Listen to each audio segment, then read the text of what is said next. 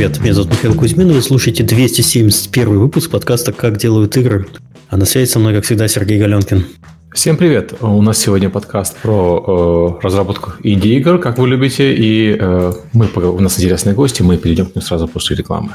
Напоминаю, что если у вас возникло желание поблагодарить нас за то, что мы делаем этот подкаст уже 8 лет с Сергеем, это можно сделать с помощью системы Patreon, ссылка есть в описании. И спасибо всем тем, кто у нас продолжает это делать на довольно регулярной основе. А также наш подкаст выходит при поддержке наших спонсоров. И первый наш спонсор – это компания Game Insight. Game Insight – это ведущий разработчик мобильных игр для самой широкой аудитории по всему миру. Штаб-квартира в Вильнюсе, Литва объединяет несколько команд из СНГ и Прибалтики, разрабатывающих игры в разных жанрах. От city builder ов и hidden object ов до хардкорного шутера – Суммарная аудитория проектов компании, среди которых Guns of Boom, The Tribes, Airport City и другие хиты превышает 350 миллионов человек. Подробнее gameinsight.com или более э, или больше интересного по хэштегу в соцсетях Go Game Insight. Подкаст выходит при поддержке Завод Games. Завод Games – московская студия разработки игр. Сейчас команда ищет продуктового аналитика. Подробности на сайте завод.games. Э, Еще раз, завод.games. Давай с гостями знакомиться. Да, давайте. А, у нас а, в гостях Артем Коровкин, э, CEO Dark Crystal Games, и Вячеслав Казихин, э, креатив директор Dark Crystal Games. Всем привет. Здравствуйте. А, ребят, давай, мы сегодня будем говорить про вашу игру Encased RPG, которая уже доступна на Steam, которая сейчас находится в раннем доступе, и мы м- хотели бы э, в подкасте рассказать э, нашим слушателям про то, как, собственно, делается разработка и издание инди-игр, и чем вы столкнулись. Это достаточно стандартный для нас формат, когда мы говорим про постмортемы э, инди-игр, но у каждой игры история уникальна. Давайте, наверное, начнем с знакомства. Э, Артем, расскажи про себя, как ты попал в игровую индустрию. Uh, да, меня зовут Артем. Еще раз всем привет. Uh, я глава студии Dark Crystal Games, совместитель глава паблишинга Black Tower. Это у нас uh, такая достаточно интересная история возникновения студии и паблишинга. В итоге мы как делаем игры, так их издаем. А, попал я а, в игровую индустрию ранее двух с половиной лет назад. До этого у меня бэкграунд э, э, такого IT и, и э, не интернет-бизнеса, а управление активами, подобная история. Вот, соответственно, два с половиной года назад э, мы начали делать этот проект, и вот э, недавно дошли до э, такого достаточно крупного для нас э, как э, релиз в раннем доступе со студией. Вот ты упомянул, что вы одновременно и издатель, и разработчик. Я вот посмотрел, у вас э, разработана одна игра, а издано четыре. То есть э, другие проекты это не ваши или как они к вам попали, в какой стадии вы? Да, это мы только их издаем. Соответственно, э, как все началось, мы э, познакомились со Славой, э, который сейчас э, делает кейс э, на своих плечах, ведет все это э, к релизу. Э, мы э, ну, четко решили, что у нас будет, мы будем сами делать паблишинг, и э, MKS RPG, RPG. И в процессе работы мы построили э, ну, всю инфраструктуру для того, чтобы издавать MKS, и поняли, что у нас остаются силы и ресурсы для того, чтобы издавать еще какие-то другие игры. Мы подумали, что будет классно издавать игры близкие по духу и жанру к тому, что мы изначально делаем. Ну, то есть эволюционное а, развитие такое получилось. То есть у вас появилась структура, и вы решили да. ее э, отдавать, так сказать, на аутсорс. Uh, да, ну то есть э, мы, мы понимали, что и сейчас понимаем, ну здесь есть э, две момента, два момента. Один идеологический, то, что мы хотим делать, uh, развивать сообщество людей, которые любят RPG или RTS, и, mm-hmm. ну, и при этом есть бизнес-идея в том, что ну, один раз потратив деньги на эту аудиторию, на привлечение ее, мы можем в будущем продавать ей все новые новые игры. И э, нас бы не хватило, наверное, ресурсов для того, чтобы охватить все жанры. Э, и поэтому это вот э, мы четко для себя берем э, ориентир, что может быть, какими играми мы готовы заниматься. И э, ну вот как-то так потихонечку э, дополняем свои э, проекты но у нас, я не могу сказать, что у нас идет прямо супер активный поиск, что мы э, там э, как-то активно по всему миру, миру стараемся привлечь проект к себе. Скорее, это такая очень медленная, размеренная э, какие-то знакомства с командами и присоединение их э, к своей, э, ну, к своему движению, как-то так. Издатель не спешит, издатель понимает. Понятно. А, спасибо. Мы, наверное, к вопросам этим еще поподробнее чуть позже вернемся. Угу. Давай с Вячеславом еще познакомимся. Если ты про себя все рассказал. И, Артем, ты когда пьешь чай, выключай, пожалуйста, звук. Тебя очень слышно. А, Вячеслав? Здравствуйте еще раз. А, значит, я сейчас, собственно, сейчас на позиции креативного директора Dark Crystal Games и, собственно, руковожу разработкой. А, бэкграунд у меня очень простой. Я получил образование программиста, поработал немножечко, собственно, по специальности, если так можно сказать, 1С-программистом, э, потому что сам я из Владивостока. А сейчас вот у нас студия в Санкт-Петербурге. В Владивостоке индустрии э, игровой как таковой очень мало. Был Катаури, но он... Ну, э, Катаури это совсем неправда уже практически, настолько это было давно. После этого вот, э, может быть, ты э, знаешь Мамба Джамба, там казуальные проекты, что-то такое. А, то есть, ну, там буквально одна студия относительно живая и, соответственно, не особо много перспектив.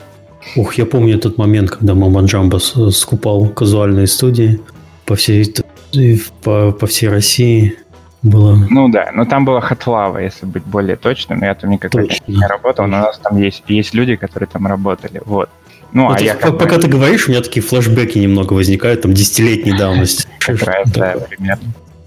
Вот. Но я хотел всегда делать игры, а, поэтому вот, собственно, карьеру можно разделить на такие три, три простых, ну, может быть, четыре этапа. Первый — это когда собственно, в позднем позднеюношеском возрасте перешел от того, что нужно просто играть в игры, в то, что нужно а, немножко поразбираться, как они устроены. И вот, э, может быть, если у нас будет какая-то секция, посвященная HR, найму людей, там это можно будет раскрыть поподробнее. Я вот, например, да, разбирался в моддинге. Я разбирался в моддинге таких игр, как Neverwinter Nights, Warcraft э, третий со своим замечательным а, тоже ну, редактор модов. Это, казалось бы, стратегия, но на как бы вот на этом на, на тулзах Warcraft сделаны сотни-сотни вот этих RPG-карт с прокачкой, поэтому как бы отличный инструмент из 2000-х. А, соответственно, второй этап получил образование программиста, немножко поработал. А, сам я очень слабый программист, ну, как бы, наверное, потому что, в принципе, слабый, э, отчасти из-за того, что я этим уже давно не занимаюсь но как минимум я совершенно точно вынес оттуда опыт, собственно, разработки IT-проектов, фазы там создания программного обеспечения, от э, планирования до тестирования и поддержки. И сейчас просто банально имею возможность с программистами, э, там, IT-директорами и так далее разговаривать на их языке, по крайней мере, не полностью стеклянными глазами на них смотреть, когда они что-то говорят. Имею возможность им что-то ответить разумно. И скажем так, а, в те редкие случаи, когда вот кто-то пытается втереть совсем же какую-то лютую дичь, ну, иметь возможность его опровергнуть и сказать, что нет, так мы делать не будем. Мы с Сергеем вот. тут согласимся. И я, и Сергей были, да, были программистами в свое время, потом разбежались наши интересы программированию. Примерно такая же история. Очень сильно помогает, когда ты э, начинаешь чуть больше погружаться в проект, э, знания там 20-летней давности, 15-летней давности очень помогают. Ну, игры это все-таки во многом программирование. Я думаю, наверное, сейчас, конечно, времена поменялись, и я вот недавно видел тезис, что сейчас артовику, э, артисту хорошему, проще сделать игру со всеми этими инструментами, потому что арт важен, чтобы выделиться.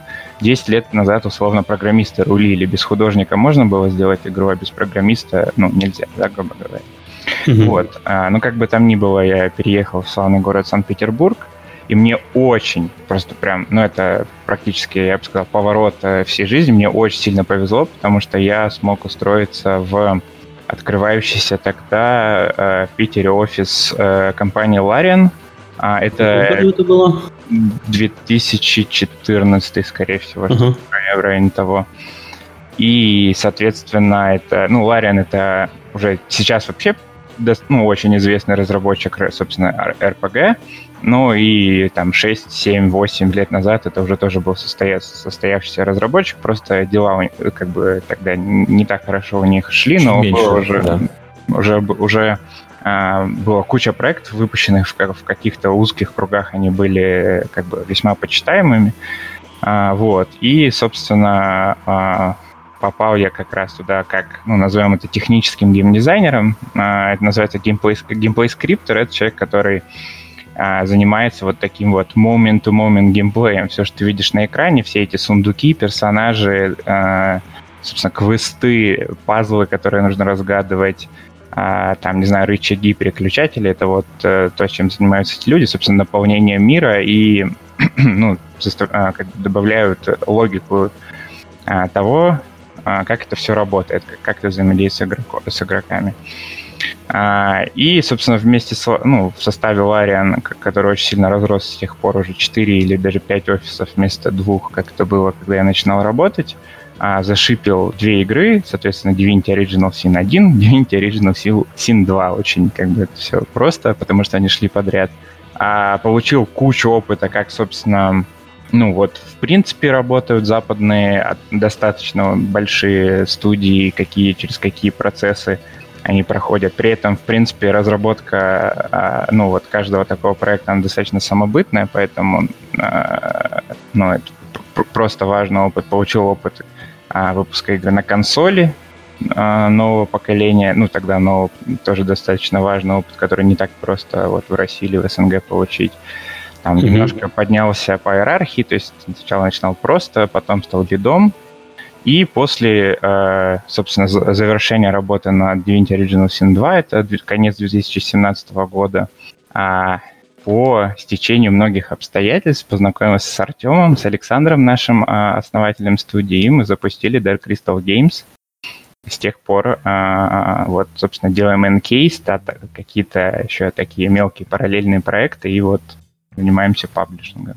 То есть э, Dark Crystal Games в каком году был образован, чтобы а, подчеркнуть? Процесс какой-то вялый обсуждения и подготовки начался в середине 2017-го. Вот в конце 2017 в декабре, чуть ли там не на Новый год, собственно, я стал там первым сотрудником официальным.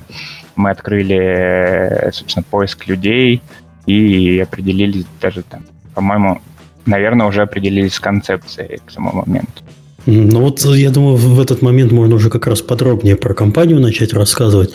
Вообще, э, э Артем, как, как так получилось, что ты решил основать компанию, которая бы э, занималась э, именно таким довольно сложным и э, в данный момент жанром, как РПГ? Ну, откуда, а... откуда такой вижен появился? Ну, тут надо сказать, что мне бы это никогда в голову лично не пришло. А, вот э, Сава упомянул Александра, основателя студии, нашего mm-hmm. моего хорошего друга, а, инвестора, товарища. А, он большой, э, как сказать, э, ну, супер фанат хардкорных игр, в частности RPG всех видов настольных, компьютерных, изометрических, от третьего лица, ну, все, чего можно сказать в контексте RPG, это все про него. И он всегда давно Э, ну, как, как бы достаточно продолжительный период времени говорил мне о том, что э, нужно двигаться туда.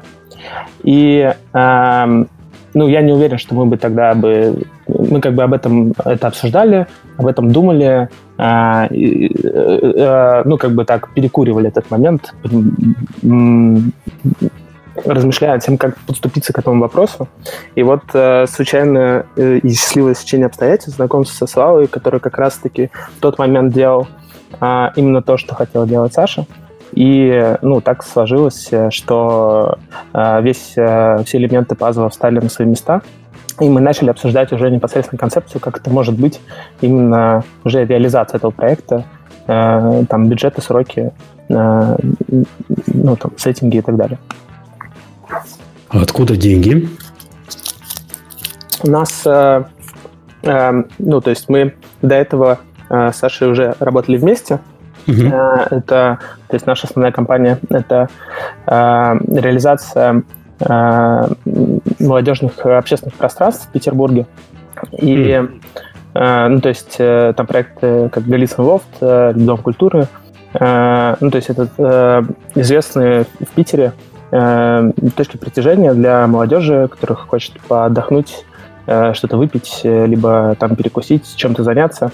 И, ну, то есть у нас большое количество компаний, IT-компаний, и в том числе геймдев как арендаторы, и, ну, мы ну, а, а сейчас, ну, то есть это основной наш бизнес, и какое-то продолжительное время мы были на дотациях от, ну, то есть от этого вот сформированного уже ядра. И вот с выходом ранний доступ уже потихонечку переходим на какой-то свои собственные рельсы. То есть вот для старта было, да и продолжает быть определенное количество денег, которые помогают управлять э, студией? А, да, это и деньги, и экспертиза. А, ну, то есть у нас не было особых проблем с, э, ну, такой с бэк-офисом, то есть бухгалтерией, э, там, с юридическими различными моментами. Мы этим всем питались. Ну, если можно сказать, от материнской компании. Вот, но это как бы так очень, э, ну, так, очень грубо это говорить. А, то есть, получается, у вас э, существующая бизнес-структура, она уже была довольно э, хорошо работающая, вы просто к ней присоединили да, э, да. Ну, как это еще одно направление было. Оно супер независимое, но при этом пользовалось благами э, уже того, что прекрасно работало и приносило деньги. Ну и сейчас. Вот у меня такой вопрос есть. А вы физически оба офиса находятся в одном помещении или э, хотя бы в здании? Или вы их как-то разделили? А, основное и нет. Это, это ну, то есть у нас несколько объектов, и поэтому э, ну, на каждом из них есть какой-то там офис. И, но mm-hmm. да, в, сейчас студия, паблишинг и один из офисов э, вот, управляющей компании находится, да, в одном здании. А, ну, то есть просто вопрос был в чем, что я пару раз встречался, когда крупные компании приделывали геймдев компанию, располагали ее рядом с отделом бухгалтерии, и это вызывало некоторые вопросы у людей, как там, то есть Интересно. совершенно раз, в одном в одном здании совершенно люди разного менталитета, когда работают, это довольно тяжеловато. У вас не было таких вот э, ментальных проблем, я бы сказал? Максимально э, ментальных проблем, я надеюсь, что не было. Во всяком случае, я их не заметил. Это можно у Славы уточнить, потому что, ну, я как бы был внутри этого процесса, мне сложно сказать. Но мы максимально разделили этих людей. Э, э, ну, как-то это я не уверен, что Э, мы это никогда отдельно не обсуждали, это как-то сложилось э, само собой. Э, ну, как-то у нас не было никогда идей, зачем их держать вместе. Вот. Да, находятся в одном здании офисы, но в разных даже крыльях, я бы сказал. То есть, ну, то есть там студия, паблишинг встречается, ну, то есть там идут в офис, в другой офис, только когда там нужно какие-то решить вопросы с бухгалтерией, что-то подобного рода. Окей. Сергей, у тебя есть что-нибудь? Не, мне нечего добавить. Окей, uh, хорошо. Uh, ладно, вы, значит, собрались в 2017 году и сразу начали uh, делать uh, RPG. Uh, с чего начали? Начали делать Encased? С чего начали? Uh, ну, начали мы uh, с рассмотрения нескольких концептов, и рассматривали мы их по очень простому принципу. Это сочетание того, что мы хотим сделать, того, что нужно, скажем так, миру или, или там аудитории, и из того, что мы можем сделать. Вот сочетание этих трех замечательных факторов, которые, ну, на мой взгляд, очень важны для, в принципе, для всех. А, вот, кстати, я забыл сказать, нас, пожалуйста, нужно называть не Индия, а Independent потому что у нас как бы такая серьезная, серьезная организация, понимаете? Вот, мы уже немножечко... Ладно, я шучу. Все нормально.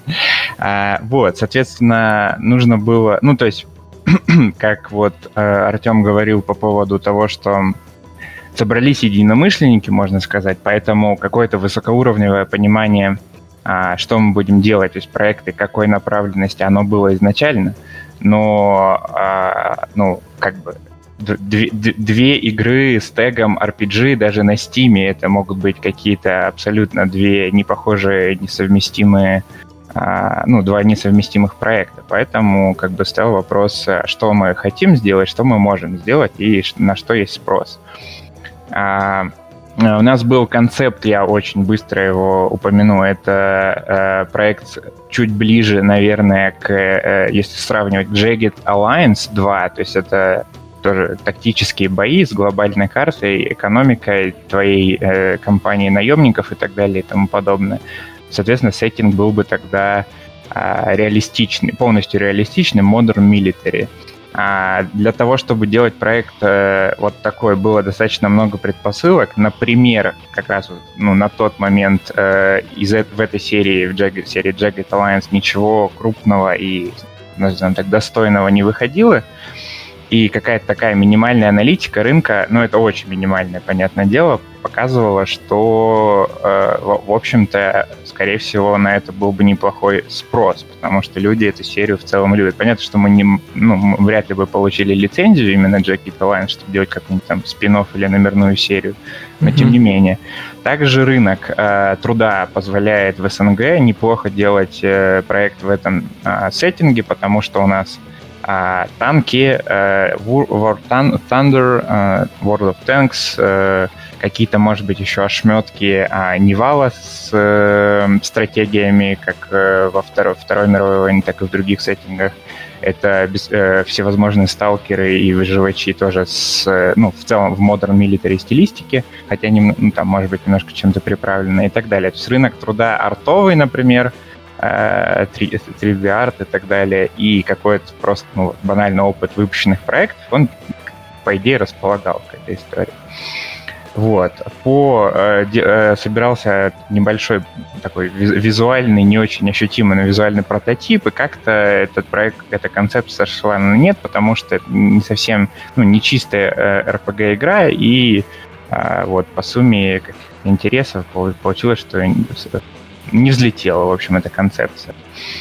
А, значит, на тот момент у нас появилась возможность для прототипирования будущего проекта приобрести уже а, ну, что-то вроде готового движка, но это скорее, если, если быть более точным, это практически готовую игру, то есть игра, э, готовую игру купить за небольшие деньги, которая уже э, выпущена, использовать ее исключительно как бы для, для внутреннего тестирования, чтобы сразу получить э, какие-то инстру, какой-то инструментарий, какой-то прототип, на котором уже можно обкатывать свои идеи. У нас в итоге эта сделка как бы не состоялась по приобретению этого проекта по многим причинам, но а, что нам это помогло сделать, это убедиться в том, что мы на самом деле хотим делать русский Fallout очередной. А, так, очередной. Да. А, что, наверное, как бы понятно, почему в России делают еще один русский Fallout. Fallout вот. Ну, в общем, помогло это нам прийти к э, концепции Encased. Э, концепцию Encased можно описать э, очень просто. Это Fallout с аномалиями. А, Fallout... Fallout со сталкером. Ну, или Fallout со сталкером. Так, да, в СНГ так вообще максимально понятно. Осталось добавить танки, будет самая СНГшная игра в мире. Ну, к сожалению, не заинтересованы конкретно в танках, но на уровне, как бы, э, если брать просто конструктор тегов для проекта, тогда да. Но если брать, как бы, там, вот опять же, сочетание желаний, возможностей и спроса, то э, не были мы заинтересованы. Вот, и с тех пор, как мы написали какую-то базовую, там, одностраничную концепцию Encased, опять же, вот почему я попросил нас называть типа independent не инди, наверное, потому что мы как раз у нас не было вот этой ошибки как бы свойственной совсем каким-то начинающим разработчикам или каким-то пока маленьким компаниям, студиям, это то, что у них постоянно эта концепция меняется в процессе, каждый, начинается какая-то свалка идей, э, натягивание там совы на глобус и так далее. С тех пор, как э, мы эту концепцию написали и начали ее реализовывать, тратить на это деньги, она у нас никогда не плыла никуда, не менялась. И, в принципе, если документ перечитать, сейчас, в принципе, ну, все как бы основные столпы ну, там, дизайна, фичей, аудитории и так далее, они все сохранились. Я, я пытаюсь придумать очередной вопрос, потому, потому что услышал, я, когда услышал Fallout э, со Сталкером, я прямо да. Прямо твой очередной флешбэк появился. Кри, Кри сразу да, Кри, да? Где-нибудь, где-нибудь там 2007 года. Mm-hmm. Вот это все. Хорошо. Вопрос можно из нашей, мне кажется, шпаргалки взять. Там один из первых, собственно, там Atom RPG, какие-то Pathfinder и другие изометрические проекты с СНГ. Мне кажется, это вот, наверное, отсюда примерно откуда-то идет этот вопрос. Угу. А, собственно, а, а как, он, как мы его озвучим для аудитории, этот вопрос? Ну, Зачем? Pathfinder это хороший пример. Это ты говорил про остатки Нивала. Pathfinder это же Mail, э, частично, частично с Ниваловскими э, ребятами, с бывшими. Не, ну да, но с другой стороны, они же могли бы делать все, что угодно. Они могли бы делать, например, стратегию или там, я не знаю, ну что. Ну да, и они могли бы делать по своей IP, они выбрали чужой IP. Это тоже, наверное, был э, интересный подход. В итоге оказался правильный подход, правильно? А, ну да, мне кажется, совершенно очевидно, что все у них получилось. То есть, если пообсуждать какие-то, вот, опять же, СНГ, э, ну, наши там российские СНГ-студии, связаны тоже вот в этом хардкорном секторе, на самом деле mm-hmm. есть сейчас какой-то, ну, у изометрических RPG у них вот ренессанс наступил а, там где-то как раз в 2014 mm-hmm. году, когда была эра кикстартеров. Сначала Брайан Фарго, как раз со Свеном Винке, Брайан Фарго inXile, а, потом Obsidian со, своей, со, с Pillars of Eternity, а, ш, эм, забыл, э, чтобы не, не опозориться в произношении, Hairbrain Schemes, это вот э, Shadowrun, а, Larian's Divinity, кто еще, ну, еще, может быть, кто-то помельче, кого я просто позабыл, это вот Ренессанс 2014 годов, когда... Когда Брайан Фарго пошел на Kickstarter, американская индустрия вся была в очень большом шоке. Потому что он наследник семейства Фарго, владельца крупнейшего банка в Америке. Ну, казалось бы, кому-кому. К сожалению, там действительно есть определенные э, вопросы ко всей вот именно, по крайней мере, структуре InXile и к результатам, которые они предоставляли в виде, ну, собственно, готовых проектов. А, есть, скажем так, определенные вопросы. Мне кажется, они ну, по моей личной оценке, слабее всех, наверное, выступили из тех, кто вот, э, ну, в те времена а, что-то делал. Именно, возможно, именно поэтому они сейчас приобретены малоизвестной компанией Microsoft, собственно, являются ее доч- дочерней структурой. И, ну, а там как, как бы был Obsidian тоже, правда, были приобретены, но такое ощущение, что Inexal просто на сдачу как бы, э, забрали. Вот, но не суть важно. Суть в том, что э, изометрические RPG в целом вот получили этот ренессанс. Сейчас, в моем понимании, сейчас уже идет как раз-таки закат. То есть, типа, все циклично в, во всех индустриях, в игровой в том числе. В моем понимании, что вот сейчас мы успеем зашипить инкейс, скорее всего, как раз еще идет закат uh, консольного поколения, и мне кажется, наступит очередной спад на N лет, uh, ну, мне кажется, на достаточно серьезный срок. То есть ты имеешь в виду, что вы проскочили, остальные уже могут нет? Ну, мне кажется, что мы как раз успеваем, то есть по нашим вот да. срокам. А если ребята вот только-только запустили разработку, они, mm-hmm. мне кажется, уже попадут в перенасыщенный рынок, в котором по-прежнему а, ну, там людям есть уже во что поиграть, есть у них бэклог, э, эти, а игры огромные, все эти RPG, вечно по 60, 70, 80, 120 часов, и как бы, ну, выпендриться уже посложнее. Понятно, что игры с оригинальными концепциями, они нужны всегда, то есть, ну, и в RPG можно сделать какую-то революцию, естественно, я никому, никого никогда не буду отговаривать делать mm-hmm. ну, проект, если он верит в свои силы, но если брать вот именно просто какую-то высокоуровневую, как просто даже, ну, на, на витрину магазина смотреть, да, там, цифровых магазинов, то в моем понимании после 2020-го, вот сейчас в этом году мы зашипимся с большим, ну, как бы, если все пойдет по плану. А, и одновременно, даже одновременно с нами э, на Кикстартере надо как-то у нас нарушается порядок, наверное, тоже нужно как-то на отдельную тему Кикстартер вынести, наш, наш именно. А, были другие проекты, тоже вот такие, ти, ти, ти, э, скажем так, BB, э, наверное, подобного тира изометрические RPG, в основном фэнтези направления. Я, я предполагаю, что мы все выйдем примерно в одно и то же время, и создадим такой, наверное, ну, какой-то mm-hmm. уже насыщенный рынок, и всем остальным будет немножко посложнее. Кроме тех, у кого уже состоявшиеся франшизы, вот Pathfinder 2, я уверен, на них никаких, ну, естественно, никаких проблем не будет.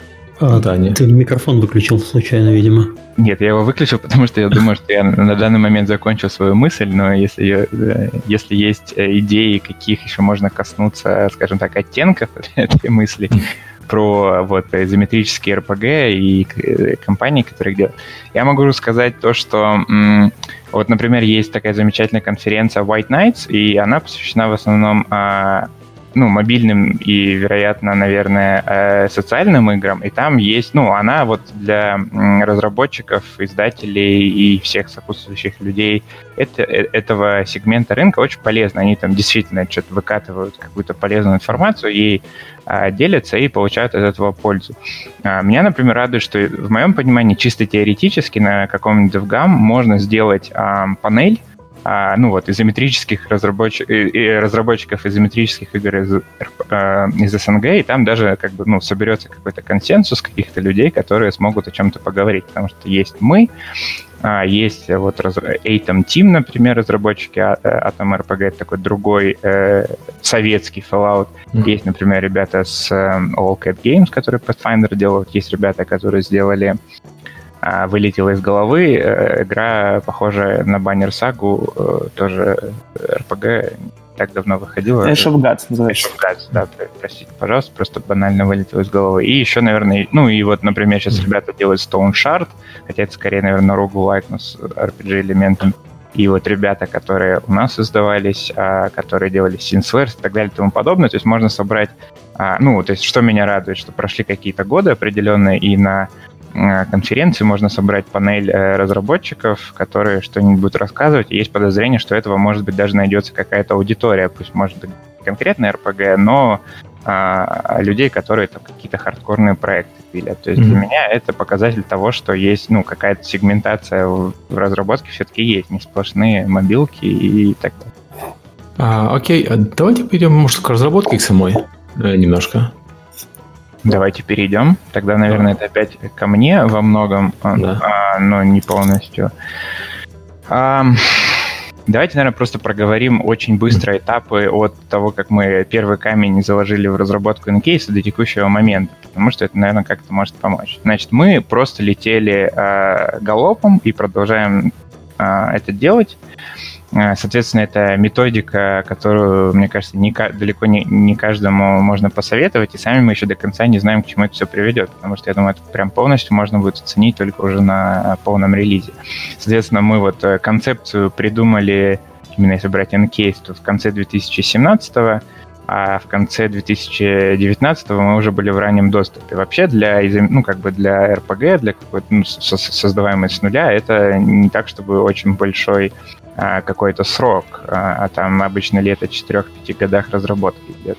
А, значит, э, первый визуальный прототип, в котором можно было играть, выбирать какие-то диалоговые варианты, видеть какие-то там элементы сеттинга, ну, с точки зрения нарратива и так далее, у нас был там в мае 2018 года, то есть там 5 или, ну, около 5 месяцев разработки, при том, что мы еще а, собственно, находились в процессе найма людей, в процессе формирования команды. Нам повезло, что у нас а, ну вот у меня был э, просто на примете CTO, технич... ну, на роль технического директора очень сильный программист, который зашипил, ну, как бы просто уже зашипил много игр. Это такой человек, которому такой проект с технической стороны, как Encase, можно доверить. Проект такой сложности. Нам повезло также, что мы, собственно, нарративщика и а, арт-лида тоже практи- ну, практически так же быстро нашли, и ну, понятно, что там, грубо говоря, не, совершенно идеально гладко не бывает, но, тем не менее, я считаю, что мы смогли добиться с ними определенного результата. А на каком движке вы начали все а, это Делаем мы, делали, начали на Unity, делаем на Unity пока что, собственно, ну, до, до конца э, доделаем, естественно, на Unity, потому что как раз вот смена движка тоже одна из таких вот э, из приколов инди-разработчиков где-нибудь в середине поменять движок. Это вот тоже можно записать на втором месте после смены концепции. Сделали стратегию, стали делать шутер. И второе любимое это там с Unity на Unreal в середине перейти. Безусловно, это другой инструмент хороший, но идея немножко сомнительная. А, вот, соответственно, а, май 2018 года у нас был визуальный прототип, такая не знаю даже как это назвать, то есть это ну какая-то альфа, альфы, там типа вот.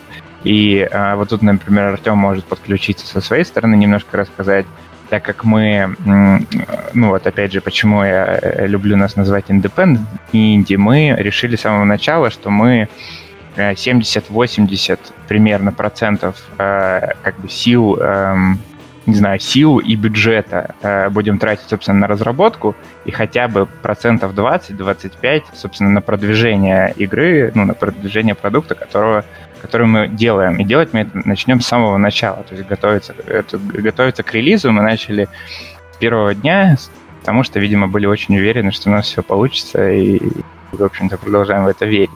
То есть, ну, а, как бы, опять же, это можно, наверное, не сильно ошибусь, если скажу, что инди-разработчики, они крайне редко, собственно, закладывают какие-то деньги, человека-часы, трудоусилия с самого начала на понимание того, как потом люди, ну, в процессе или на релизе люди узнают э, о том, что такая игра есть, чем она зачем она им нужна, потому что у них огромный бэк-каталог, а еще тут как раз скидочки начались, и, в общем-то, зачем на нее тратить деньги и тратить на нее свое время. А, поэтому, как только вот у нас был вот этот визуальный прототип первый, мы сразу же сделали анонс. А, как бы само по себе, по идее, сделать анонс э, сейчас э, не проблема. Там, какой-нибудь Stalker 2 вообще, он анонсится только так, логотип выложили и готово. Но мы решили к этому вопросу... Нет, подожди, Сталкер 2 Галенкин анонсировал это все. Я понимаю, да. Ну, ну мне кажется... Мне просто вот интересно, э, то есть э, подход хороший, э, э, продвигать игру с самого начала, а вот как вы это делали? Вот это, наверное, вот, более Да, я к этому э, подвожу. Да. Но я сейчас в какой-то момент Артему передам слово, чтобы он там что-то дополнил. А, значит, ну, я как э, креативный директор, это, наверное, очень, гро, очень громкий э, титул для команды, в которой там чуть больше 20 человек. То есть у нас вот э, около 20, актив, 20 core разработчиков, и в сумме там человек 35 а, кто вообще хоть как-то когда-то был вовлечен, там, записал голос, еще что-то, нарисовал какую-то одну картинку и так далее. То есть это достаточно все, все, все еще очень маленькая команда для такого амбициозного проекта.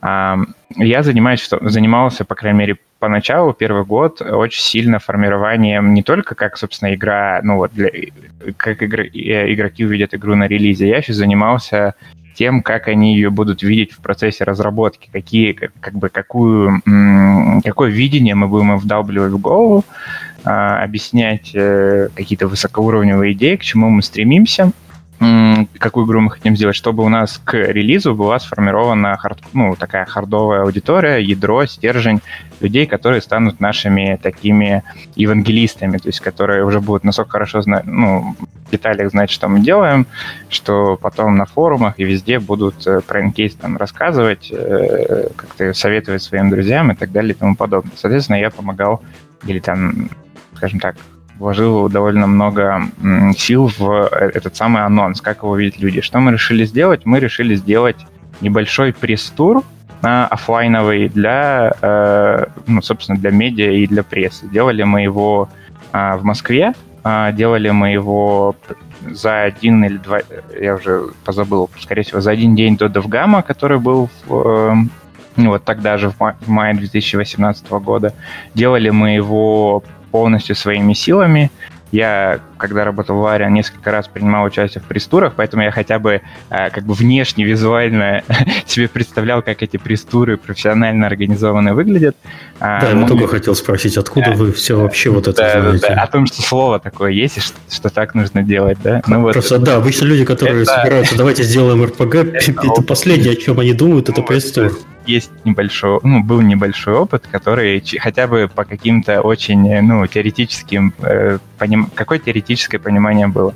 Значит, мы как бы сидели руками, составляли списки прессы, которая у нас есть в СНГ, прессы, которая ну, есть на Западе, и желательно конкретных редакторов, каких-то новостников, которые что-то пишут про игры, которые ну, близкие к нам по духу, ну, там, или про Divinity, или про, может быть, Fallout, или еще про что-то.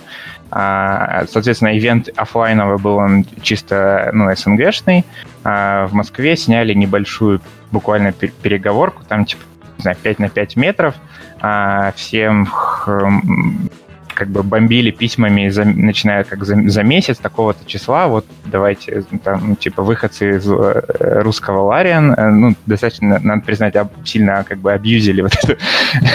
Молодцы, молодцы, на самом деле. Как бы, что э, все, выходцы из питерского Лариан делают русский Fallout, очень громкий заголовок, ну, такой немножко, конечно, бейтный. А кому вы рассылали? Кого вы рассылали? Рассылали всех, всем СНГ топ, ну, всем, короче, ну, кан, там, Канобу, Disgusting Man, mm-hmm. а, там, э, чтобы никого не обидеть, там, DTF и так далее. Ну, то есть всем, кто, все, кто, собственно, там, э, не знаю, открываешь Mail.ru аналитику по там, не знаю, просмотрам топ-50 и, может быть, даже топ-100 мы точно промониторили, mm-hmm. нашли там, как, как зовут главного редактора, какая у него почта, и бомбили их, молили, приходите на, а, собственно, на ну, как бы на офлайн ивент мы вам расскажем, кто мы такие, расскажем, какой проект мы делаем, что мы хотим делать, как бы, ну, приличные игры, если так можно сказать, поддержите нас, пожалуйста.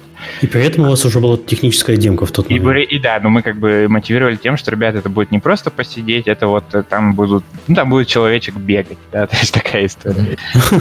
Соответственно, э, это какое-то чудо, но у нас ну, была... Э, я бы хотел сказать, что мы, естественно, заявили, что там можно будет пройти там чуть ли не всю игру от начала до Там можно будет пролог конца, вот, но по факту там бегал только человечек.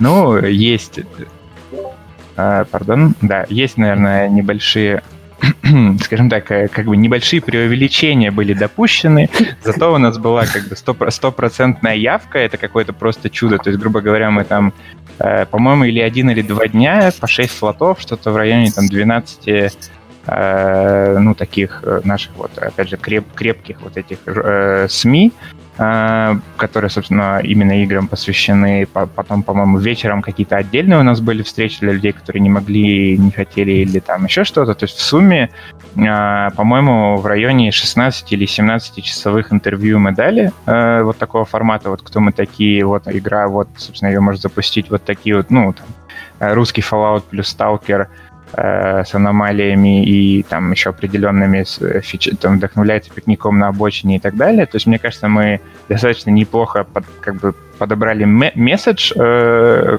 какой мы хотим до этих людей донести. У нас было какое-то визуальное подкрепление уже к тому моменту. Наверное, мы были более-менее э, ну, убедительны, потому что у нас там в районе 70% публикаций от тех вот товарищей, которые к нам Э, пришли на встречу, вышло. А как бы общее, насколько я помню, там в районе 300. То есть написали вот эти какие-то более-менее крупные, э, ну, самые крупные э, СМИ написали, помельче ребята, ну, там, репостами или там рерайтингом, или как, неважно, какими методами они пишут новости, они тоже подхватили. У нас было в районе 300 э, российских публикаций, и, э, ну, как бы, э, вся, западное направление, естественно, было гораздо слабее, потому что нас никто не знал. У нас там в районе 100 на анонсе было публикации, но они, к сожалению, были все такие немножко мелковатые. То есть никак, на Катаку не удалось залететь с анонсом русского Fallout, к сожалению, с первого раза. И еще, на самом деле, после этого очень, ну, достаточно долгое время приходилось сюда пробиваться, и до сих пор я бы не сказал, что мы, а, ну, ну, как бы левой пяткой не открываем дверь э, там на ну, там, на PC Gamer, условно, mm. чтобы получить новую публикацию. Мы... Ну, вообще, мне кажется, что э, он, э, посыл э, русский Fallout для западной прессы, оно не очень сильно сработает. Ну, конечно, э, там пич немножко другой. А и... какой, если не секрет? Ну вот все, на самом деле мы да, даже в прессе не пичем, так как русский Fallout. Э, Это мы иронизируем, я так понимаю, про русский Fallout. Да, да, да, да, да, мы иронизируем, потому что мы, э, ну, то есть здесь, э, безусловно, нельзя отделаться от стереотипов и от всего, ну, то есть русский Fallout, он несет за собой определенные там мнения, которые, которые нам лишние в данный момент, вот, и поэтому, ну, то есть это, да, эм, эм, для западной аудитории Эм, ну, то есть есть один из питчей, э, это как Divinity в постапокалипсисе, э, есть как Ван, Ван Бюрен «Ваши мечты». Ну, то есть это всегда э, что-то, ну, либо Fallout с аномалиями мы тоже используем. Ну, то есть это как... Ну, я к тому, что мы вот этот словосочетание русский Fallout, он, ну, это как шутка, и, и бессонно строить на этом какую-то маркетинговую компанию, пиар-компанию, это, мне кажется, не очень далеко, на этом уедешь.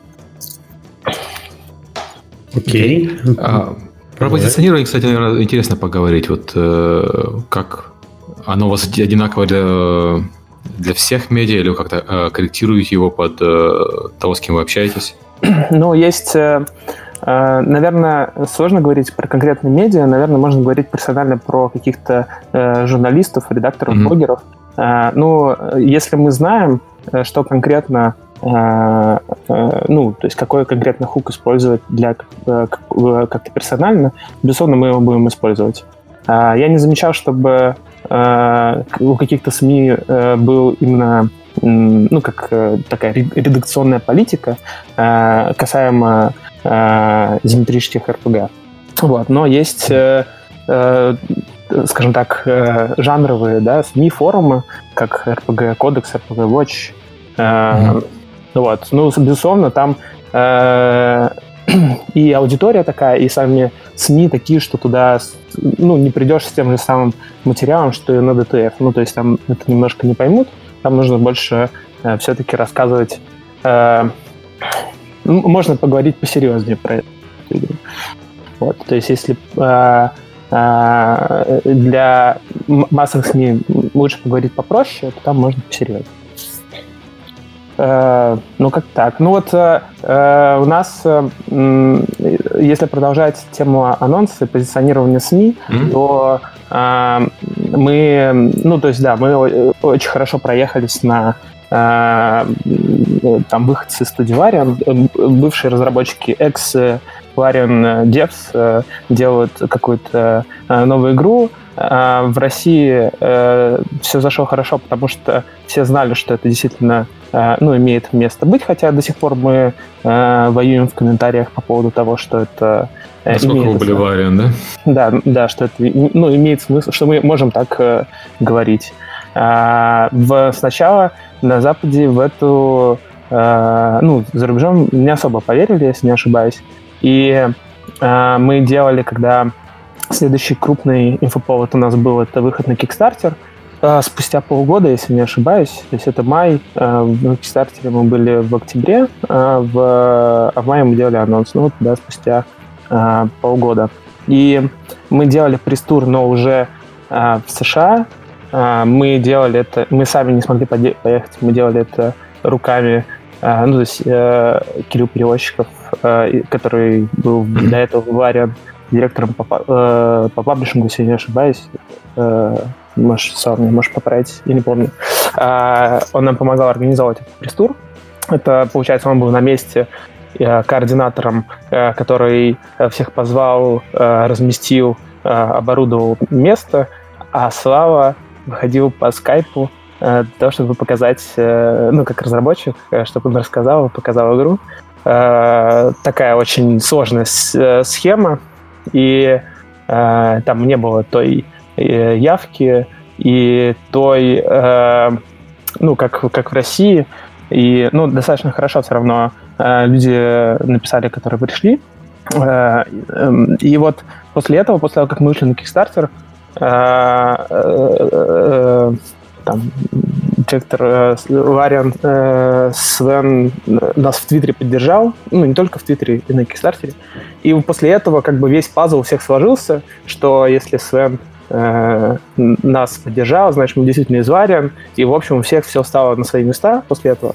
И как-то вот э, ехать стало намного проще, э, чем до этого.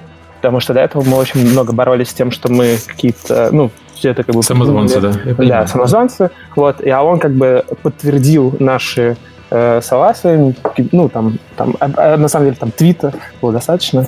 Вот, и было интересно наблюдать в твите, как вообще разлетается эта вся история в, э, в США среди, э, ну, скажем так, инфлюенсеров, лидеров, opinion makers, наверное, можно так сказать.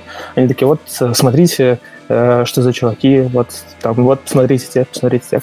Вот как-то так мы стараемся этот мантик раскручивать. Э, ну, вот с первого дня. Ну, то есть мы, да, мы начали продвижение с, с того дня, как у нас появился первый концепт. Uh, у нас появился первый концепт, мы такие, все, отлично, делаем группу ВКонтакте. Первое, что мы сделали. Вот потом мы сделали, там, ну, аккаунт в соцсетях, ну, потихонечку-потихонечку обрастали, обрастали, обрастали.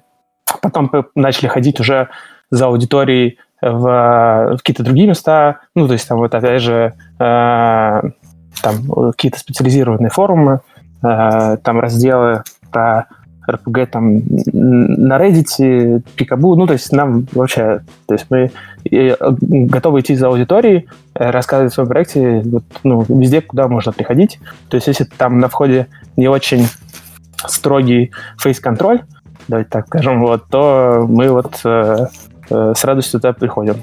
К нам, например. Ну вот... Ну, да, э, логичный подход. Как так. Ну, то есть... Интересно, mm-hmm. мне интересно, ты сказал, вы общались с прессой, общались с Reddit, э, с форумом. Вот какие инструменты, на ваш взгляд, лучше сработали? Я понимаю, что сработала, сработала комплекс как компания в целом, но вот что сработало хорошо, что смогло сработать лучше? Ты сказал, что пресса явилась чуть хуже, хотя написала хорошо. Ну, э, я точно знаю, что, э, э, во-первых, вот что сработало, вот на какую именно метрику, вот, э, ну, как бы, вот в чем вопрос, на какую метрику должно было сработать? На количество э, там подписчиков, либо на вовлеченность аудитории, это не сработало. На какие-то продажи, либо на, э, в, ну, там, на плеже, в, на Кикстартере, это Э, ну, там сработало буквально те э, переходы, те пледжи, которые мы смогли э, как-то зафиксировать, мы, ну, то есть там буквально пару публикаций, они по деньгам, да, у нас, ну, то есть там рой какой-то положительный.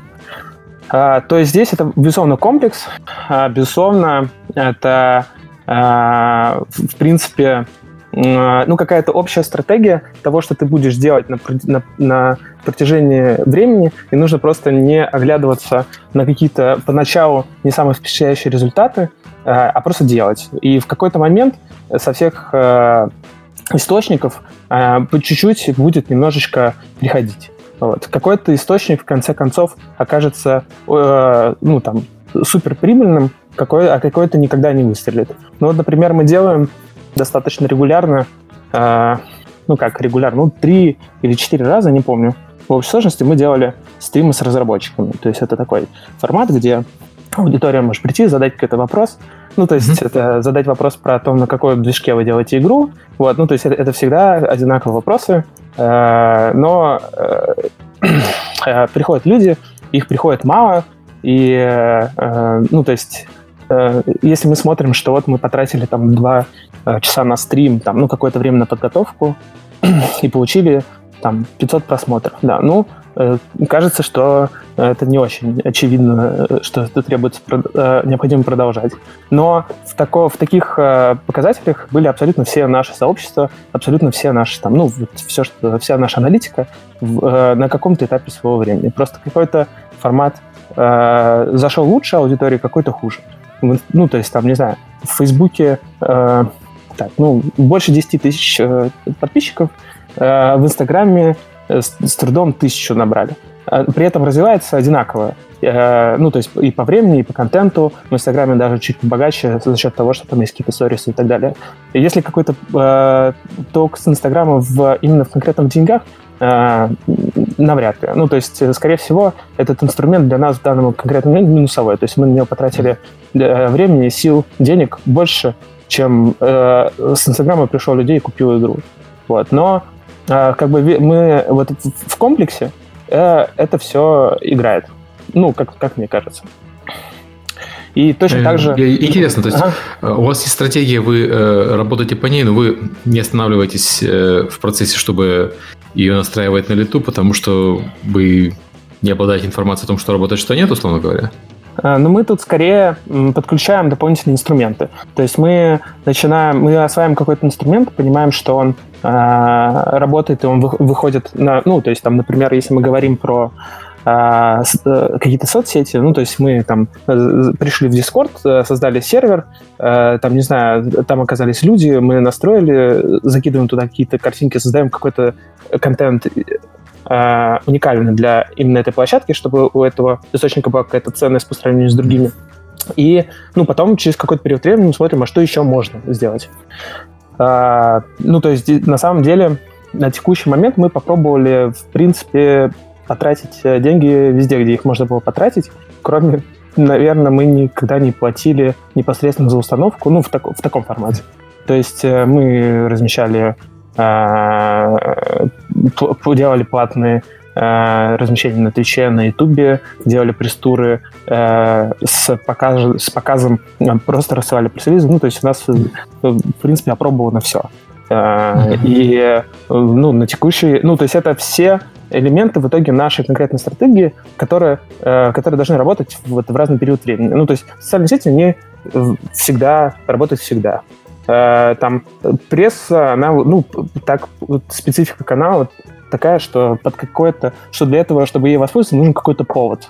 Вот, э, ну вот, э, недавно у нас был ранний доступ, ну, там, с релиз в раннем доступе, в течение там месяца после него, ну, там, у нас были публикации в том же BC Camera, в Rock Paper Shotgun, и, ну, там, и в tier-2, tier-3 изданиях по всему миру. Э, и э, потом, спустя несколько месяцев, был выход в декабре, мы выпускали крупное дополнение, но оно же как бы уже не такое оказалось не такое веселое для СМИ, поэтому, ну, то есть это, как бы этот канал был бы хорош, не был хорош, но он им пользоваться невозможно постоянно.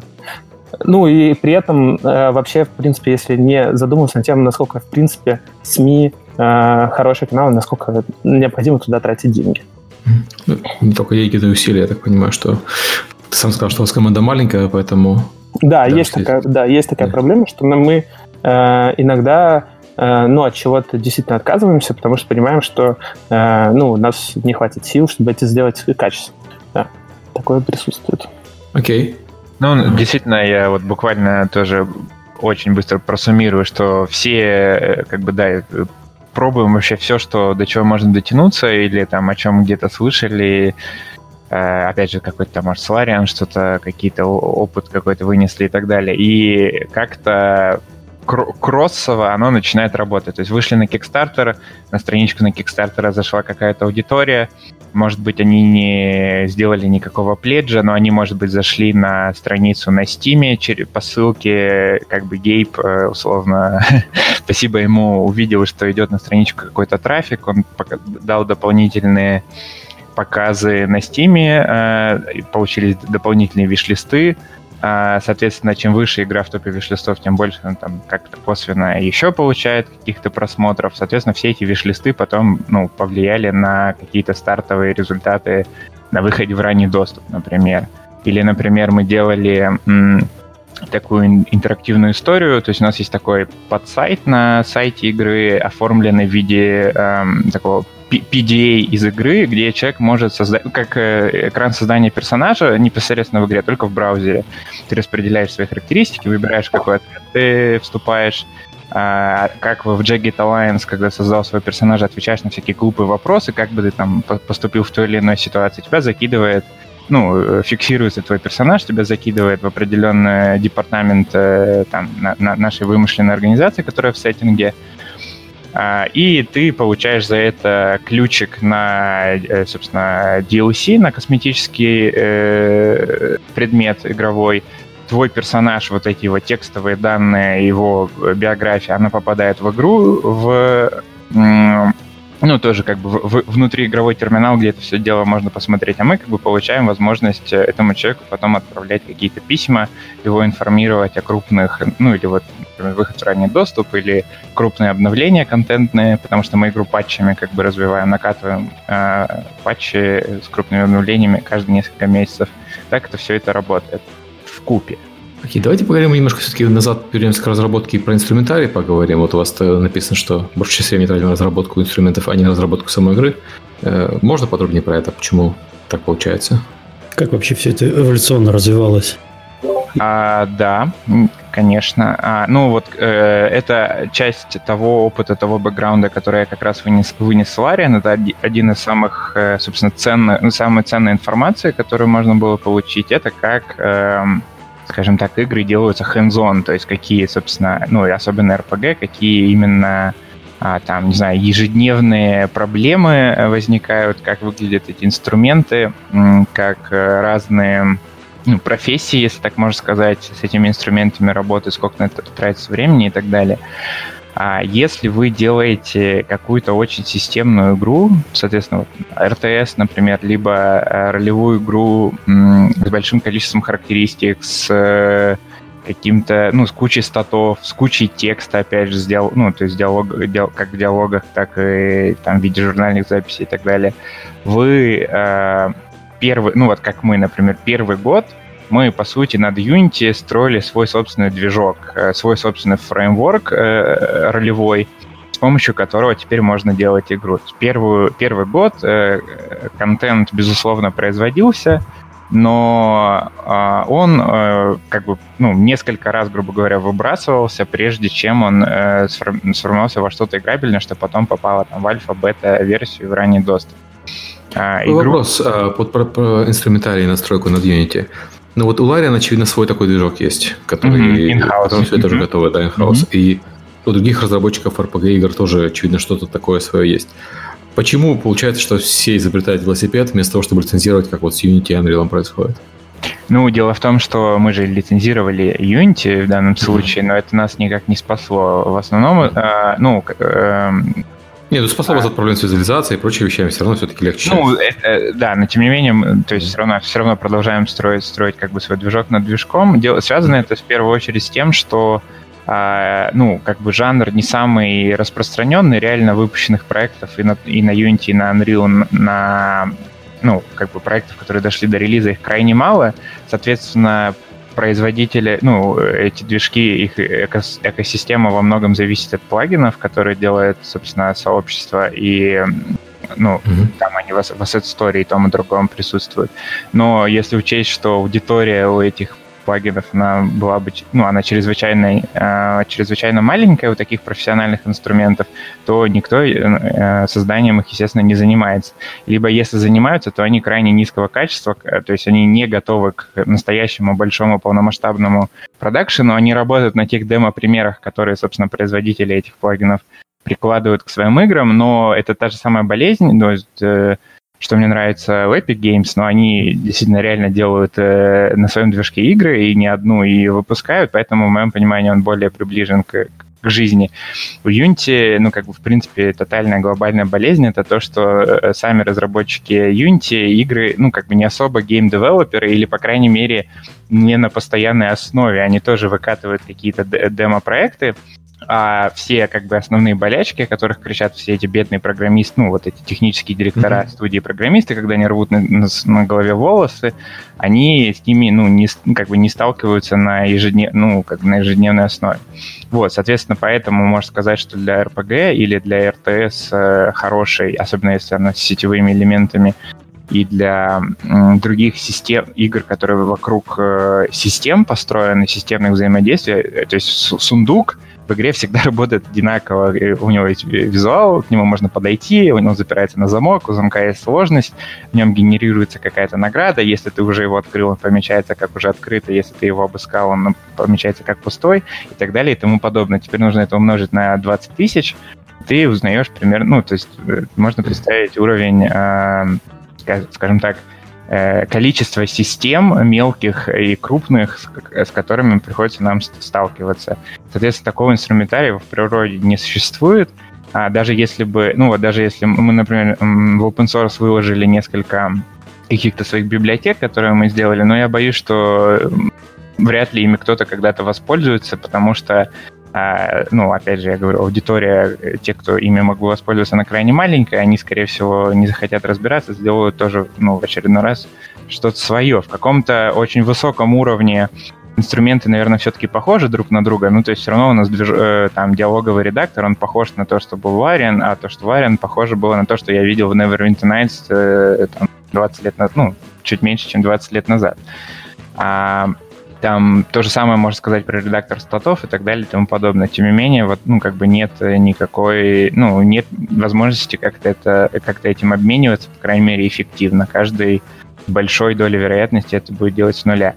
А если же как бы накупить всех этих ассетов, попытаться их всех сбить вместе, то вы, скорее всего, игру никогда не закон... Ну, как бы игра вряд ли попадет в релиз, либо она будет крайне, ну, весь ваш продакшн будет крайне неэффективным, и э, performance ее, вот именно как приложение, которое запускается на компьютере, на чем другом, тоже, скорее всего, будет крайне низкий.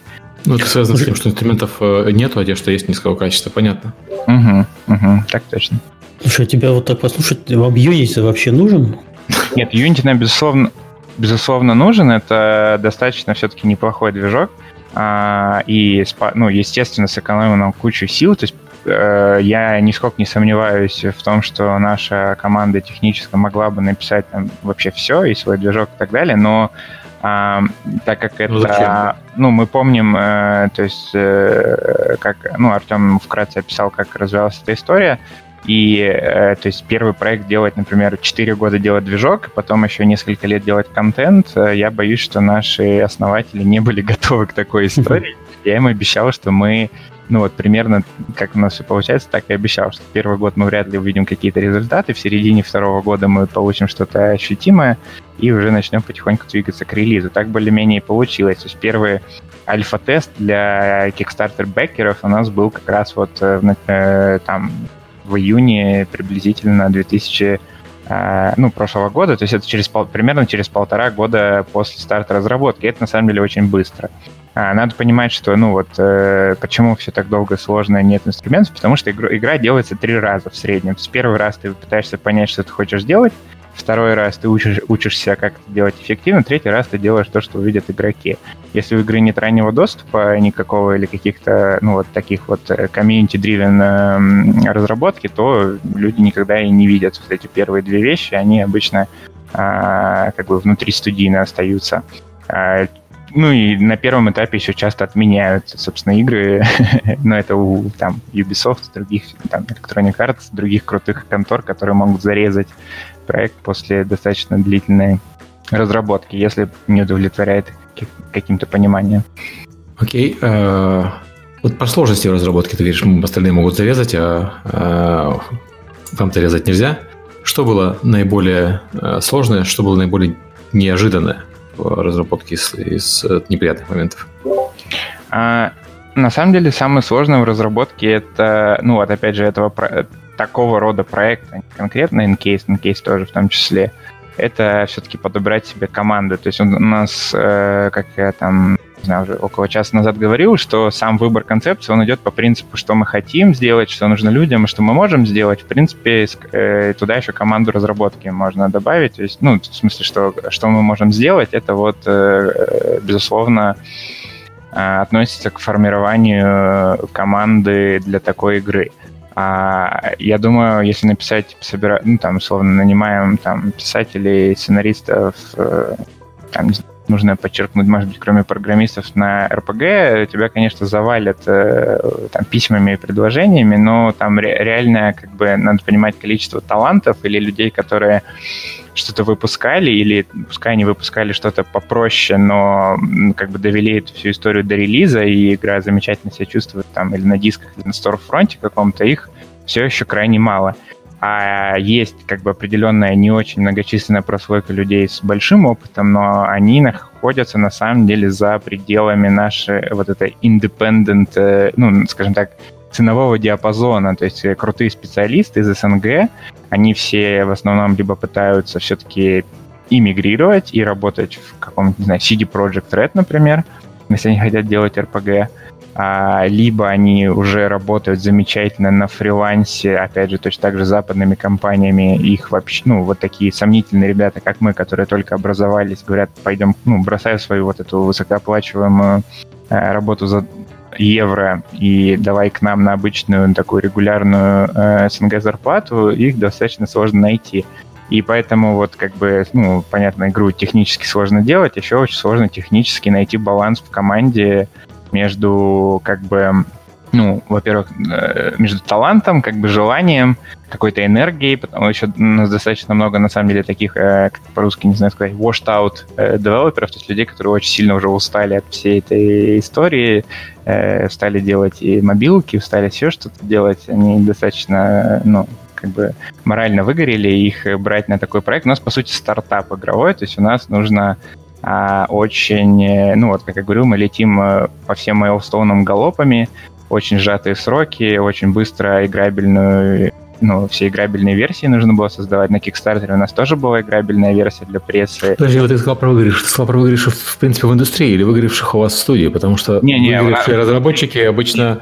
Никуда не идут, наверное. И либо ищут... Нет, я бы не сказал, наоборот, выигравшие разработчики обычно хорошо себя чувствуют в стартапах, потому что стартапы более динамичные, меньше, менее формализованные, мне кажется, в целом. А, ну, может быть. Я на самом деле не скажу... Ну, ну, то есть у нас э, не такая большая выборка, чтобы как бы mm-hmm. опровергнуть или подтвердить, но вот я считаю, что Uh, у нас сложность построения команды была это найти бал, uh, как бы, ну, как бы баланс по знаниям, uh, экономики, скажем так, и там, по желанию людей. Получается, поэтому мы лидов нанимали а, ну вот, действительно, самых лучших с того, что мы, как только мы могли дотянуться, э, как бы э, как-то э, затягивали пояса, чтобы у них был более-менее компетитив уровень, скажем так, зарплат, хотя все равно они это просто люди какие-то святые, что они, в принципе, рискнули с нами связаться, согласились. А на какие-то позиции помладше мы искали тоже, безусловно, талантливых людей, но там мы очень, ну, как бы зачастую просто пушите, что, ребят, ну, это просто интересный проект, это то, за что вам будет не стыдно на ежедневной основе, это то, что, ну, команда подбирается неплохая, и через несколько лет вы действительно это, ну, это не то, что вы за портфолио работаете, но действительно через много лет вы все еще сможете ссылаться на эту историю. Вот Крис Авилон, он же продолжает ссылаться на свои, mm-hmm. там, начало 2000-х, и, собственно, благодаря этому полностью сейчас ну, безбедно существует, так же, как Брайан Фарго и так далее. Вот.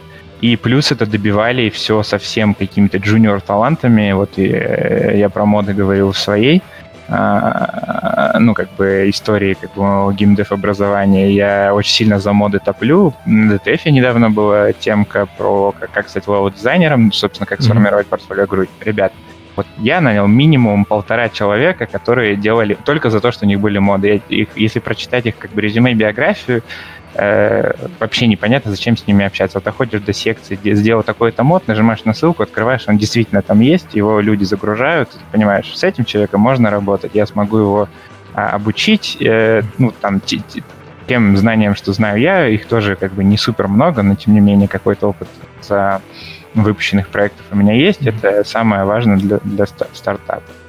Вот, то есть, ну, как бы э, выбор технологии, он почти очевидный, это Unity или Unreal. А, пони- наличие понимания, что это на, на сыром Unity, на сыром Unreal ничего не сделать, вам нужны разработчики, которые знают, ну, как бы нюансы, плюсы, минусы этих технологий, знают, как делать какие-то workarounds, ну, как бы, скажем так, их обойти и э, допилить напильником под тот проект, именно который вы делаете, и будут делать настолько, ну, то есть, и будут при этом соблюдать баланс между тем, чтобы закопаться и ничего никогда не выпустить, и между тем, чтобы делать, ну, грубо говоря, говнокод, который развалится. То есть мы пилим а, все в такой пропорции, что мы на нашем вот этом фреймворке над Unity как минимум сможем выпустить ну, какое-то крупное расширение стендалон, mm-hmm. или даже вторую часть, или э, в другом сеттинге с похожей механикой проект, потому что мы как бы делаем ну, для себя э, надежно, ну, как даже можно сказать, изящно, элегантно во многом. Тратим на это достаточно много сил. Второе, это, собственно, подобрать команду. Ну и третье, то, что, в принципе, игры делать не так весело и просто, как э, ну, себе это представляет обыватель. Это довольно-таки много э, ну, blood, sweat and pixels, if you know what I mean. Так, а, давайте так к Kickstarter перейдем, мы про него немножко поговорили, но тоже интересная тема, я думаю, для нашей аудитории. Артем, ты желаешь высказаться на эту тему? Я могу ну, только Я уже подумал, подостыл, под, подостыл после Кикстартера. Я могу сказать э, ребята, во-первых, э, как, как и мы, вы, скорее всего, не Брайан и Фарго, во-вторых, сейчас не 2014, то есть сейчас Kickstarter это уже не ход топик, э, чтобы ну, надеяться, что это ваш источник финансирования. А, уже даже мы туда выходили во многом, вот, чтобы типа на Запад пробиться и чтобы ну, сформировать какое-то ядро аудитории. Э, может быть, пресса на нас обратила какое-то внимание, а не за деньгами. На те деньги, что мы ну, получили с Kickstarter, с учетом там, физических наград, на которые нам еще нужно вложить, э, ну, грубо говоря, потратить средства, мы бы не просуществовали, я думаю, даже несколько месяцев. Меня там Артем может поправить, но... С Kickstarter? Да, да, да. А, да, ну, да, несколько да. дней. Ну, условно. То есть это история про то, что вы смогли э, ваше или инди-начинание, или все-таки такое вот уже в виде студии начинание.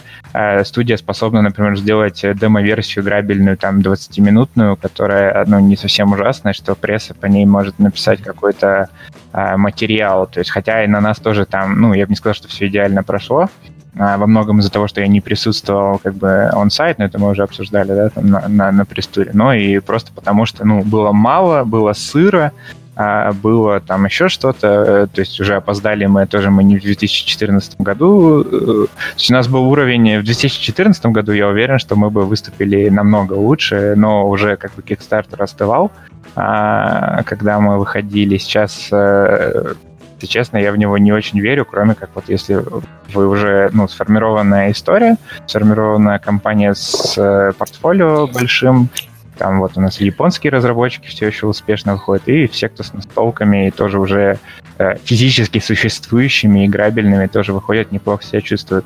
За э, ну, финансированием RPG на Kickstarter я бы выходить не стал за финансирование какого-нибудь очень маленького проекта, артового. Ну, смотря, смотря какие цели на самом деле еще. Ну, то есть, если это идет, э, Kickstarter нужен как проверка гипотезы, то, ну, отлично, почему нет? Э, можно закинуть, э, попробовать что-то собрать, получить какой-то фидбэк от аудитории, которая там в любом случае есть, ее просто немного. Другого... Это, это еще работает? Как проверка гипотезы? Да.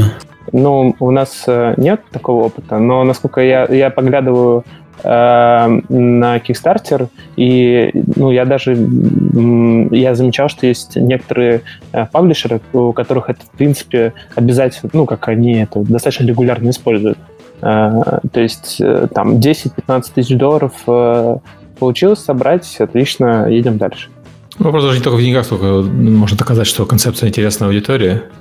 Да, ну то есть там э, э, разговор о том, что э, на Кикстартере, э, в принципе, вот этот краудфандинг, он, э, это вот э, есть сообщество людей, которые увлекаются э, краудфандингом. Они э, сегодня там, э, ну, там, поддержали какой-то комикс, и завтра игру.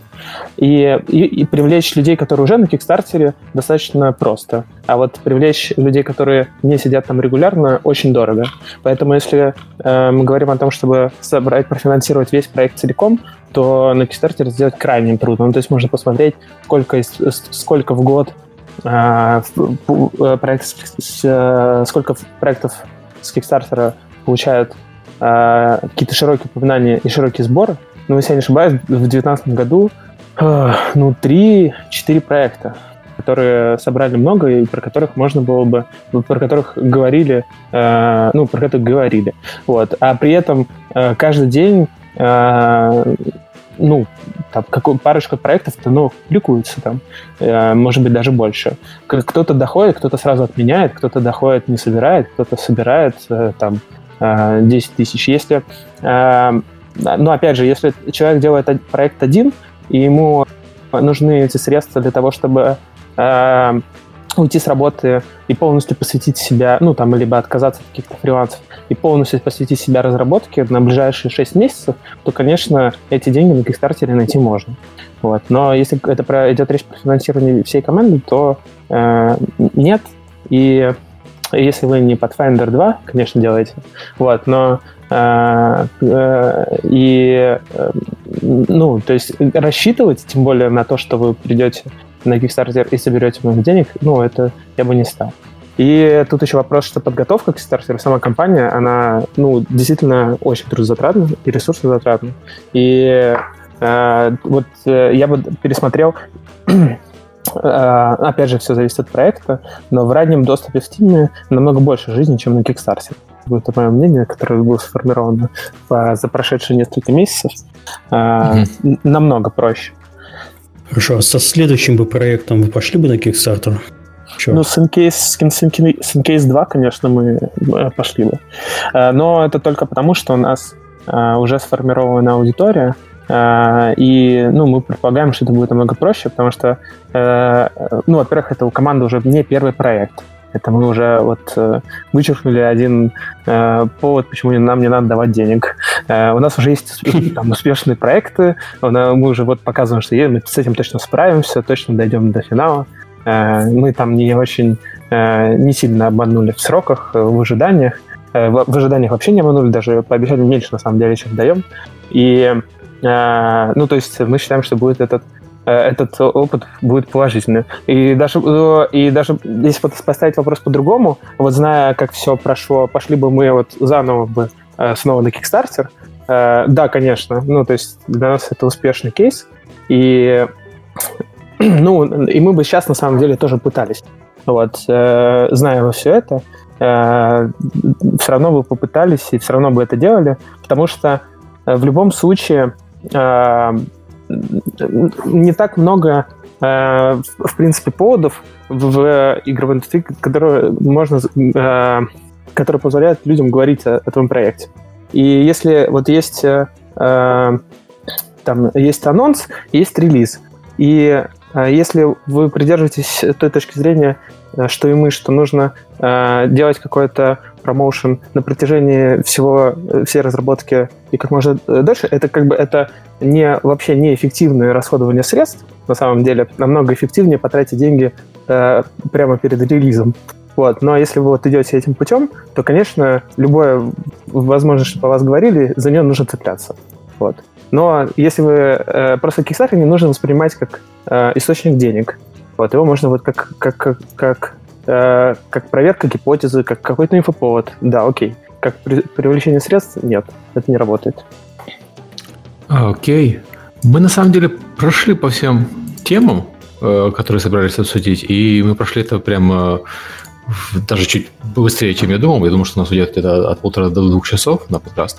Есть что добавить э, к тому, что вы сказали, или мы давайте будем закругляться и переходить э, и прощаться?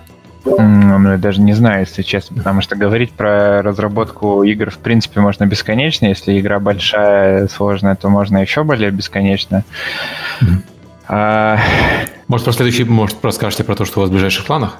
Да, э, ну вот, э, собственно, да, ближайшие планы, и она же просто одна, одна из особенностей разработки. Мы э, как бы э, делаем, как бы инкейс, в принципе, разрабатываем по модели Larian э, двух последних игр. То есть, ну, самый последний Baldur's Gate, видимо, немножко по-другому пойдет. DOS 1, DOS 2. Э, это релиз в раннем доступе, и затем э, расширение такими контентными патчами, которые вносят много изменений в течение там, приблизительно года, и потом выход, вот финальный релиз. То есть там эту формулу я посмотрел. А, мы ее, естественно, применяем несколько иначе, потому что у нас людей просто существенно меньше, это очень сильно влияет. Это тоже, кстати, одна из сложностей разработки. Поэтому мы вот такими патчами накатываем. У нас был первый прямо перед Новым годом. И сейчас, собственно, работаем над вторым номерным расширением, который как бы игру еще немножечко приблизит э, к тому состоянию, к которому она должна быть э, на релизе. Потом будет третий, вероятно, четвертый, и потом уже будет, э, скорее всего, выход на финишную прямую. А, вот, то есть надо понимать, что ну, для RPG или там, в принципе, для любого проекта, например, не онлайнового, э, если особенно есть сюжет э, в этой игре, то это на самом деле достаточно сложная модель. Мы вот а, идем по ней, вряд ли мы от нее откажемся, но ну вот э, с более как бы сформированной студией, с более сформированной командой, а уже вот с наличием портфолио, я бы, например, может быть, так не захотел делать, потому что это действительно очень физи... это просто физически очень тяжело, потому что у тебя постоянно есть версия, а, которую нужно сейчас завершить, она должна быть э, тоже, ну, люди в целом имеют право от каждого вот этого микрорелиза требовать э, качества, ну, ну какого-то достойного качества, отсутствия багов, в принципе, общей связанности, там, общего, ну, какой-то планки играбельной.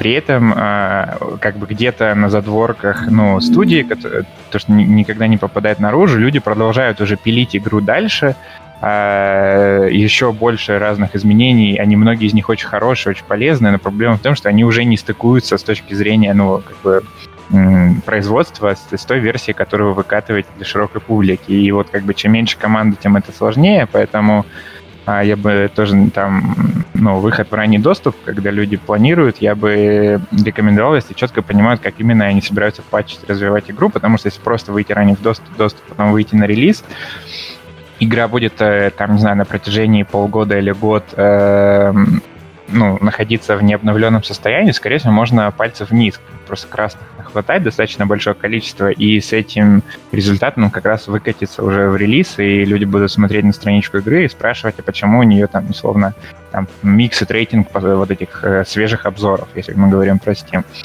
Мы, например, тоже с этим столкнулись, и мы выкатили достаточно большое обновление вот в первом патче, но мы были настолько ограничены в сроках, что у нас там, ну, мягко говоря, не все идеально получилось, э, потому что, ну, сюжет, изменения, нужно как бы, там, если ты в одном месте что-то поменял, нужно это успеть пропагандировать на всю игру, это достаточно сложно. И даже банальные где-то несостыковки были по сюжету, были баги какие-то, и мы тоже получили какое-то количество вот негативных ревьюшек, а это все очень сильно бьет по ну, во-первых, это бьет по, по морали все студии, а во-вторых, это влияет, ну, как бы просто на твое позиционирование э, в сторфронтах э, цифровых, и это не очень, ну, как не очень простая история. Об этом нужно помнить. Нужно успеть спланировать свою вот эту разработку итеративную под ранний доступ, если вы действительно собираетесь идти этим путем. Артем, у тебя есть что добавить?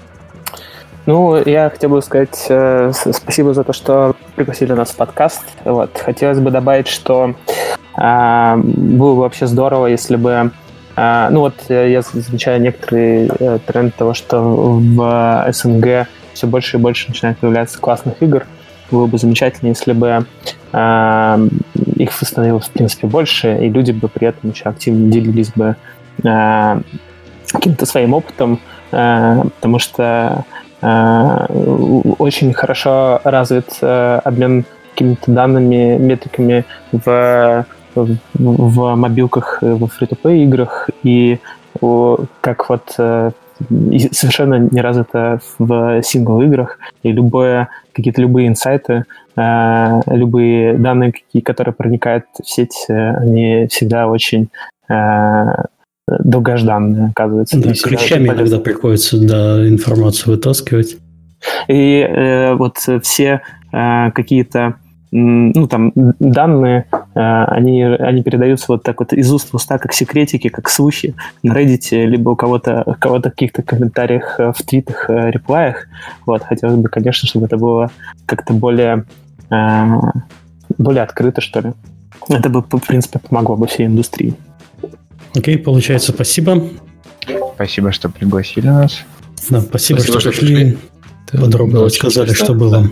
А, следующий выпуск у нас будет э, традиционно следующее воскресенье. Э, возможно, темы не будет. Мы хотим с Сергеем отдельно э, самостоятельно обсудить одну из тем. А, также напоминаю, что если у вас, вот как раз гости хорошо, что подвели к, это, к этому вопросу, если у вас возникло желание чем-то поделиться из своего опыта, приходите. У нас на сайте kdcast.com есть форма, Туда можно написать, и э, я с Сергеем получу письмо, мы на него постараемся оперативно ответить. Э, в заявке, так сказать, можно указать, э, кто вы, что вы, и на какую тему хотите поговорить. Это абсолютно несложно, не надо подробно расписывать, хватит одной-двух строчек, а дальше уже детали будем выяснять по мере общения. И спасибо всем, кто слушал. Э, до встречи в следующие выходные. Всем пока. Всем спасибо, всем пока.